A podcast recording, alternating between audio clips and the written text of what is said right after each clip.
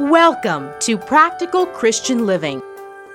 Jesus said that if we are merciful, then we'll receive mercy. And the way that we judge is the way that we're going to be judged. And I believe the most important thing for you, me, the most important thing that God wants out of our behavior is the way we treat other people. If we are truly living the words we read in the Bible, then we are going to treat those around us with the love and mercy that can only come from the power of God's word working inside of us. We open up today in 1 Peter chapter 2 as we explore the power of God's word. Here's Robert Furrow. Father, we want to thank you. We are really blessed to be able to be here today. And we do enter into your courts with thanksgiving, and we've already entered in with praise, exalted you and lifted you up. We pray that you would bless our time in your word here today. By the power of your Spirit, speak to us and prepare us that we can have a good heart, a right heart that could receive the life changing power of your word. And we thank you for this. In the name of Jesus, we pray. Amen. 2 Timothy 3:16 says all scripture is given by the inspiration of God and is profitable for reproof, for correction, for doctrine, that the man of God would be thoroughly equipped, lacking in nothing. God has given us his word that we would be thoroughly equipped. Everything that I need as a Christian in order to live the life that God wants me to live, I find in the pages of scripture. God's word is dramatically life changing. It says in Hebrews 4:12 that God's word is alive and active and sharper than any two-edged sword. It's alive. It actually gets inside of us and does a work in us.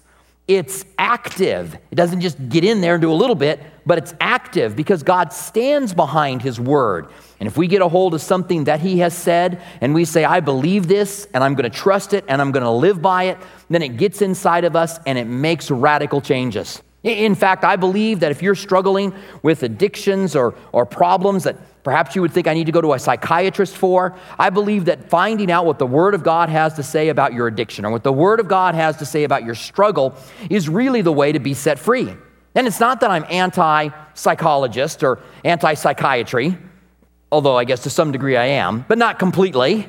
Uh, I'm really glad I, I know some in this town good Christian psychologists by the real term not just Christians who practice psychology, but they are Christians who practice psychology who go to the Bible to be able to find out, to help people really get an understanding of what's going on in their mind when things just take off in a wrong direction. And that does happen. But I believe that the Word of God is the most powerful, it's the most powerful of anything that we can bring into our lives that brings the greatest transformation. In fact, I believe it's very difficult to change without the Word of God. But when the Word of God comes into our life, it's almost like there has to be a life threatening, life changing event in order for there to be something that would really change us from the inside. But God's Word does it differently. It gets inside of us and it begins to work on us and it begins to grow and it begins to mature. And Jesus said, if the Word of God can fall upon a good heart, it will produce 30, 60, and a hundredfold.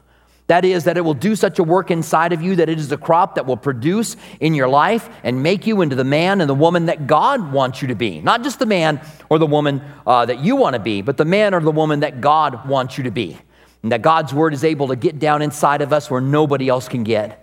I, I, am persuaded it's hard for us to analyze ourselves. It's hard for us to understand what's going on inside of our own brains. And if we can really look at God's word and bring it into our lives, there will be an incredible transforming power that takes place. And, and uh, Peter, at the end of chapter one, has spoken of this transforming power, the word of God. And he says in verse 23 of chapter one, having been born again, not of corruptible seed, but incorruptible, through the word of God which lives and abides forever. How powerful is God's word? By receiving God's word and believing his word, you can be transformed, born again. You, you can be removed, as, as Jesus would say at the end of the Sermon on the Mount, having your feet moved from the sand and placed upon the rock. You can come out of the darkness and into light. You can come out of death and into life. You will enter in and gain eternity, eternity with Him, moving from destruction to life by the very power of God's Word. And the truth of God's Word is what radically changes individuals. And I believe that any church that makes what they do, the center of what they do, the Word of God, I believe that their people will be transformed and empowered. It just can't but happen because sooner or later it's going to fall upon good soil. So, writing to those who are born again, he says, You guys have been born again by the incorruptible Word of God which abides forever. It's never going to go away, it's never going to change. Jesus Christ is the same yesterday, today, and forever. The same principles that brought us to Christ today will still be around in a 100,000 years and a million years as we enter into eternity. And then he says, Because all flesh is as grass, and all glory of men as the flowers of the grass. The grass withers and the flowers falls away, but the word of the Lord endures forever. God stands behind his word, he's established it. We don't have to worry about God changing his mind. All of a sudden saying, you know what? I don't really want to do it that way. I want to do it this way. You might have to worry about me changing my mind because I change my mind sometimes. I have to worry about you changing your mind because you change your mind sometimes. But God doesn't change his mind. God stands by his word. And, and, when we think about what is it about God's word, it's not this mystical, magical thing where if I speak God's word over you, it's like some kind of, I don't know, Tinkerbell dust that falls on you and changes you. It's that God has given us His word, and He said that He would use His power to enforce what the word of God says. So when the Bible says in Philippians chapter 4, be anxious about nothing, but everything in prayer and supplication, let your requests be made known to God, and the peace of God will guard your heart and mind. It's a promise for the anxious person that you can have the peace of God guarding your heart and mind.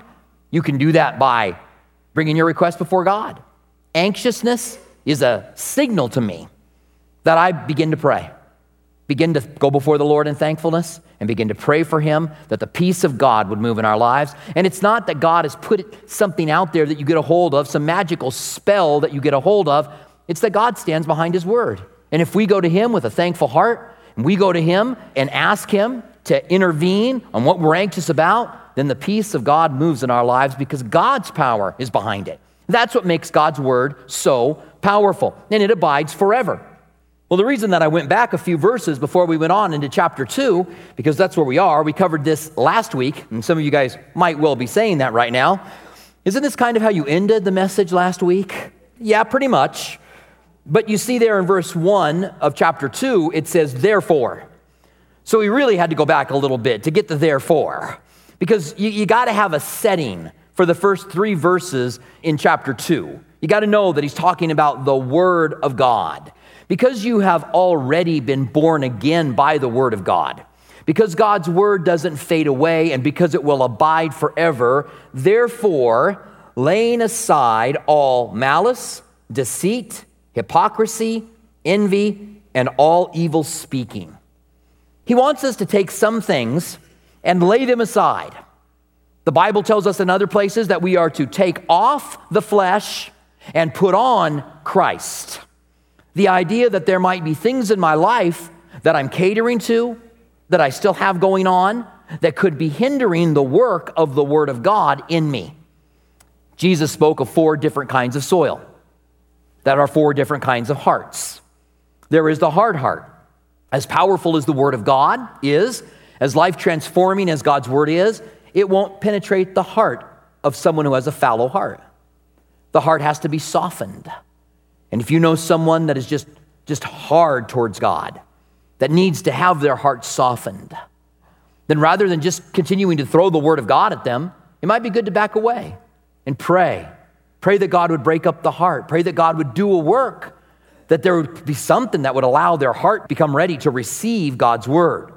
Jesus spoke of a rocky ground, that the word shot up quickly but was choked out by the rocks. Spoke of weedy ground, that was choked out by the cares and the worries of this world. You give your life to Christ, you begin to follow Him, but the cares and the worries of you know, making ends meet and just kind of life's difficulties get in the way and choke out God's word. But if it can fall on a good heart, then it can produce 30, 60, or 100 fold. Now, what Peter does here is help us to understand some of those things that can be hindering the life changing power of God's word inside of me. And so he gives us five different things that he wants us to lay aside. The word malice is the word for evil, and it's the word for evil towards an individual. Jesus said that if we are merciful, then we'll receive mercy. In the way that we judge is the way that we're going to be judged. And I believe the most important thing for you, me, the most important thing that God wants out of our behavior is the way we treat other people. And if we are malicious towards people, if we have an evil intent, we just want to see someone hurt, we want to tear them down, we have hatred and anger and bitterness towards them, just that malice inside, that stops the word of God from really being able to penetrate because we're not serving him and following him out of sincerity. Sincerity is when you say, All right, Lord, I'm yours. Whatever you want, wherever you want me to go and whatever you want me to do. And if you don't want me to be hateful and you don't want me to be full of malice and you don't want me to be full of envy, then I'm an open book. Do your work within me. As you lay those things aside and open up yourself to God, then God begins to do the work. But if you have evil uh, malice towards individuals, it's going to stop the word of God from penetrating and doing what it needs to do. So he says, lay aside all malice and then all deceit. This word for deceit, it's a word that was used for a fishing hook. One pastor said that there's nothing more deceitful than a fishing hook. You bait it up and you stick it out there, promising the fish to give them something to eat, only to eat them. You've sent it out just to get as a promise of something they can gain, only to devour them. That's this kind of deceit. We don't want to be deceitful individuals. We want to be honest and we want to be real. And we don't want to deceive someone, manipulate someone. We want to be able to just trust in God. Hypocrisy, laying aside all hypocrisy. That's pretending that you are someone who you're not. We all know that the word hypocrisy comes from the Greek word for actor. They get up on stage and they would hold little masks in front of their face. And they would pretend that they were someone that they were not. In fact, Jesus kept his strongest words for the religious hypocrites. Woe unto you, scribes, Pharisees, and hypocrites. I think it's Matthew 23. He says that I don't know how many times as he gives them the harshest words. And if he gives the harshest words to hypocrites, the last thing that you and I want to be as honest, real followers of Jesus, it's hypocrites. We don't want to stick our nose in the air. We don't want to pretend that we're closer to Jesus than we are. We just want to be real. We just want to serve Jesus and really follow him and find out what he wants for us. We want to humbly be used by him instead of being full of hypocrisy. The last thing that we want to be is like the Pharisees who just saw themselves, they dressed up in certain ways so that people would see them and think, My, you are a spiritual individual. My, you must really love the Lord. And they loved it. Jesus said, You guys love having people call you rabbi, having people call you teacher. Put away all malice, all deceit, all hypocrisy, and envy, envying what someone else has, and all evil speaking. The word there is just slander. If I'm right, and I think that I am, that what God cares about you the most is how you're treating people. I mean, as you study Exodus and Leviticus, when you get into the law, there's so much in the law about the way that we treat one another. There's a section in the book of Exodus that is kind of really it's it's the law in two chapters. It's a set of precedents in our legal system. There are libraries full of books that set precedents. When you can just go to the book of Exodus and you find two chapters of precedents. It's things like this. If a man borrows his neighbor's donkey and the donkey dies while the man has the donkey, then, and I don't remember whose donkey, whose fault it was at that point, if it was the guy that sent it over and there's some stipulation in it. But there's two chapters of that kind of stuff that we read and find a difficult time finding application because we go, well, I don't have a donkey. The last time a donkey's died in my possession, I don't remember. So I'm not too concerned about it. But God was doing that for precedent for legal things. But at a certain point in that passage, God says, And if you take advantage of the poor, then I will come against you. He was talking about what they should do when someone mistreated their neighbors. But then he says, if you go after the widows and the fatherless and you take from them then I will come against you. God literally says, I am going to come against you. I think of the proverb that says, If you lend to the poor, I will repay, God says. Not only does God warn against doing it, but God says, If you reach out to the poor, I'll repay. That's another great example of how God's word works as it transforms us. If you have laid aside all of these things, and you honestly, sincerely want to follow God, and you get rid of hypocrisy in your life, and you get rid of deceit, and you get rid of slander, you lay all those things aside, and you read God's word, and it says, when you give to the poor, God will repay. The next time you run into someone who's poor, you're looking for a way that you can help them. Knowing, you know what? God said that He would repay, and you give God an actual opportunity to do that. Even when you give beyond what is your ability to be able to give, God still meets you there because that's God's word. So, the, one of the Ten Commandments is not, thou shalt not lie. When people list the Ten Commandments, inevitably they list Thou shalt not lie as one of them. That's not one of the Ten Commandments. Did you know that? It's okay for you to tell your wife that that's a pretty dress. I'm just kidding. I'm not saying that. Me and, uh, me and Pat have an ongoing discussion about those kind of things. The midwives in Egypt who lied about the male babies being born. Rahab, who lied about the spies not being in her home. I mean, you can just go through the scriptures and you can find it. I'm not saying that the lies are justified. I'm just saying they're there. That's all I'm saying. You guys argue about it, figure it out later. I'm just saying it's there. What God really cared about in the Ten Commandments was not a lie. What God cared about was false witness, bearing false witness. When I look at you and I say, that's the person that stole it when they didn't steal it, then they get arrested and thrown in jail when they didn't steal it. Or when you say something about somebody that's not true, you say something about your son in law, or you say something about your mother in law that's not true. And to you, you might go, hey, it's okay that I say that about her. But in reality, it's something that really upsets God. So we put all kinds of evil speaking, all kinds of slanderous speech. The Bible talks about one of the seven things that God hates is a man who divides brethren. Somebody that just comes in and builds contention up between people, between individuals. It's one of the seven things that God hates is somebody that just brings division. But God loves the peacemaker. God honors the person who's a peacemaker, the Bible tells us. So if we could put all of these things aside, then that's part of it. We take that off, come to Him in a sense of sincerity where we can honestly say to Him, Lord, I really do want to serve you. I want to follow you. I want to be your child. I don't want to pretend. I want to be honest about all the aspects of my life. Speak to me and I'll obey. I just want to know what you want to know. If we can do that, then as newborn babes, desire the pure milk of the word. As newborn babes, desire the pure milk of the word. How do newborn babies desire the pure milk of the word? Babies are interesting. God has, they're, they're beautiful, they're wonderful, by the way. I'm going to talk a little bad about babies now, but I just want you to know that I love babies, okay? I've got a couple grandchildren. I got a new grandchild that's on the way. Can't wait to see him. You know, I love babies, they're great. But God has given babies this set of lungs and this vocal cord that when Jessica was born, my oldest, and I held her, first of all, her eyes were just as big and brown as they could be. And when I looked into her eyes, it was like at that moment she wrapped me around her little finger or, you know, and, and whatever she wanted the rest of her life, even up to this day, I would do for her. But she opened up her mouth and started to scream and didn't stop for like a year and a half. so much so that when Lisa told me that she was pregnant with our second child, with, uh, with David, I said to her, My life is over. because I couldn't imagine having two of them things around.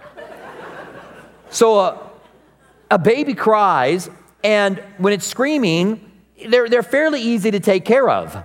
There's basically three things that could be wrong it's hungry, it's uncomfortable because it needs to be changed, or something serious, which you hope it's not something serious. But when a baby gets hungry, he doesn't care where he's at. He doesn't care that you're trying to have dinner. Just starts to scream and wants the milk. And if he doesn't get the milk, he's going to make everybody else's life miserable until he gets the milk.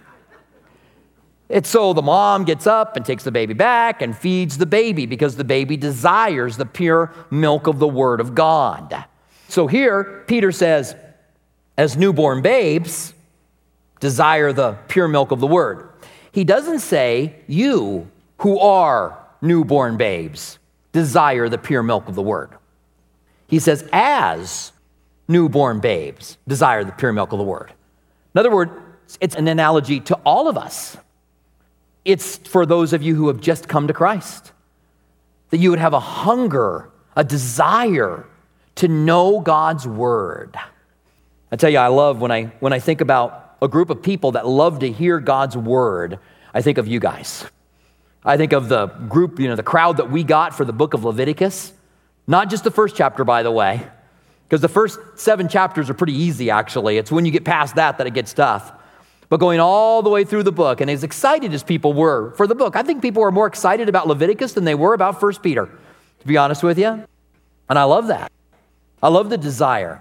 It's like every pastor's dream to teach to a body of people that just want to hear the Word of God, that want the Word of God taught to them, that desire to hear it.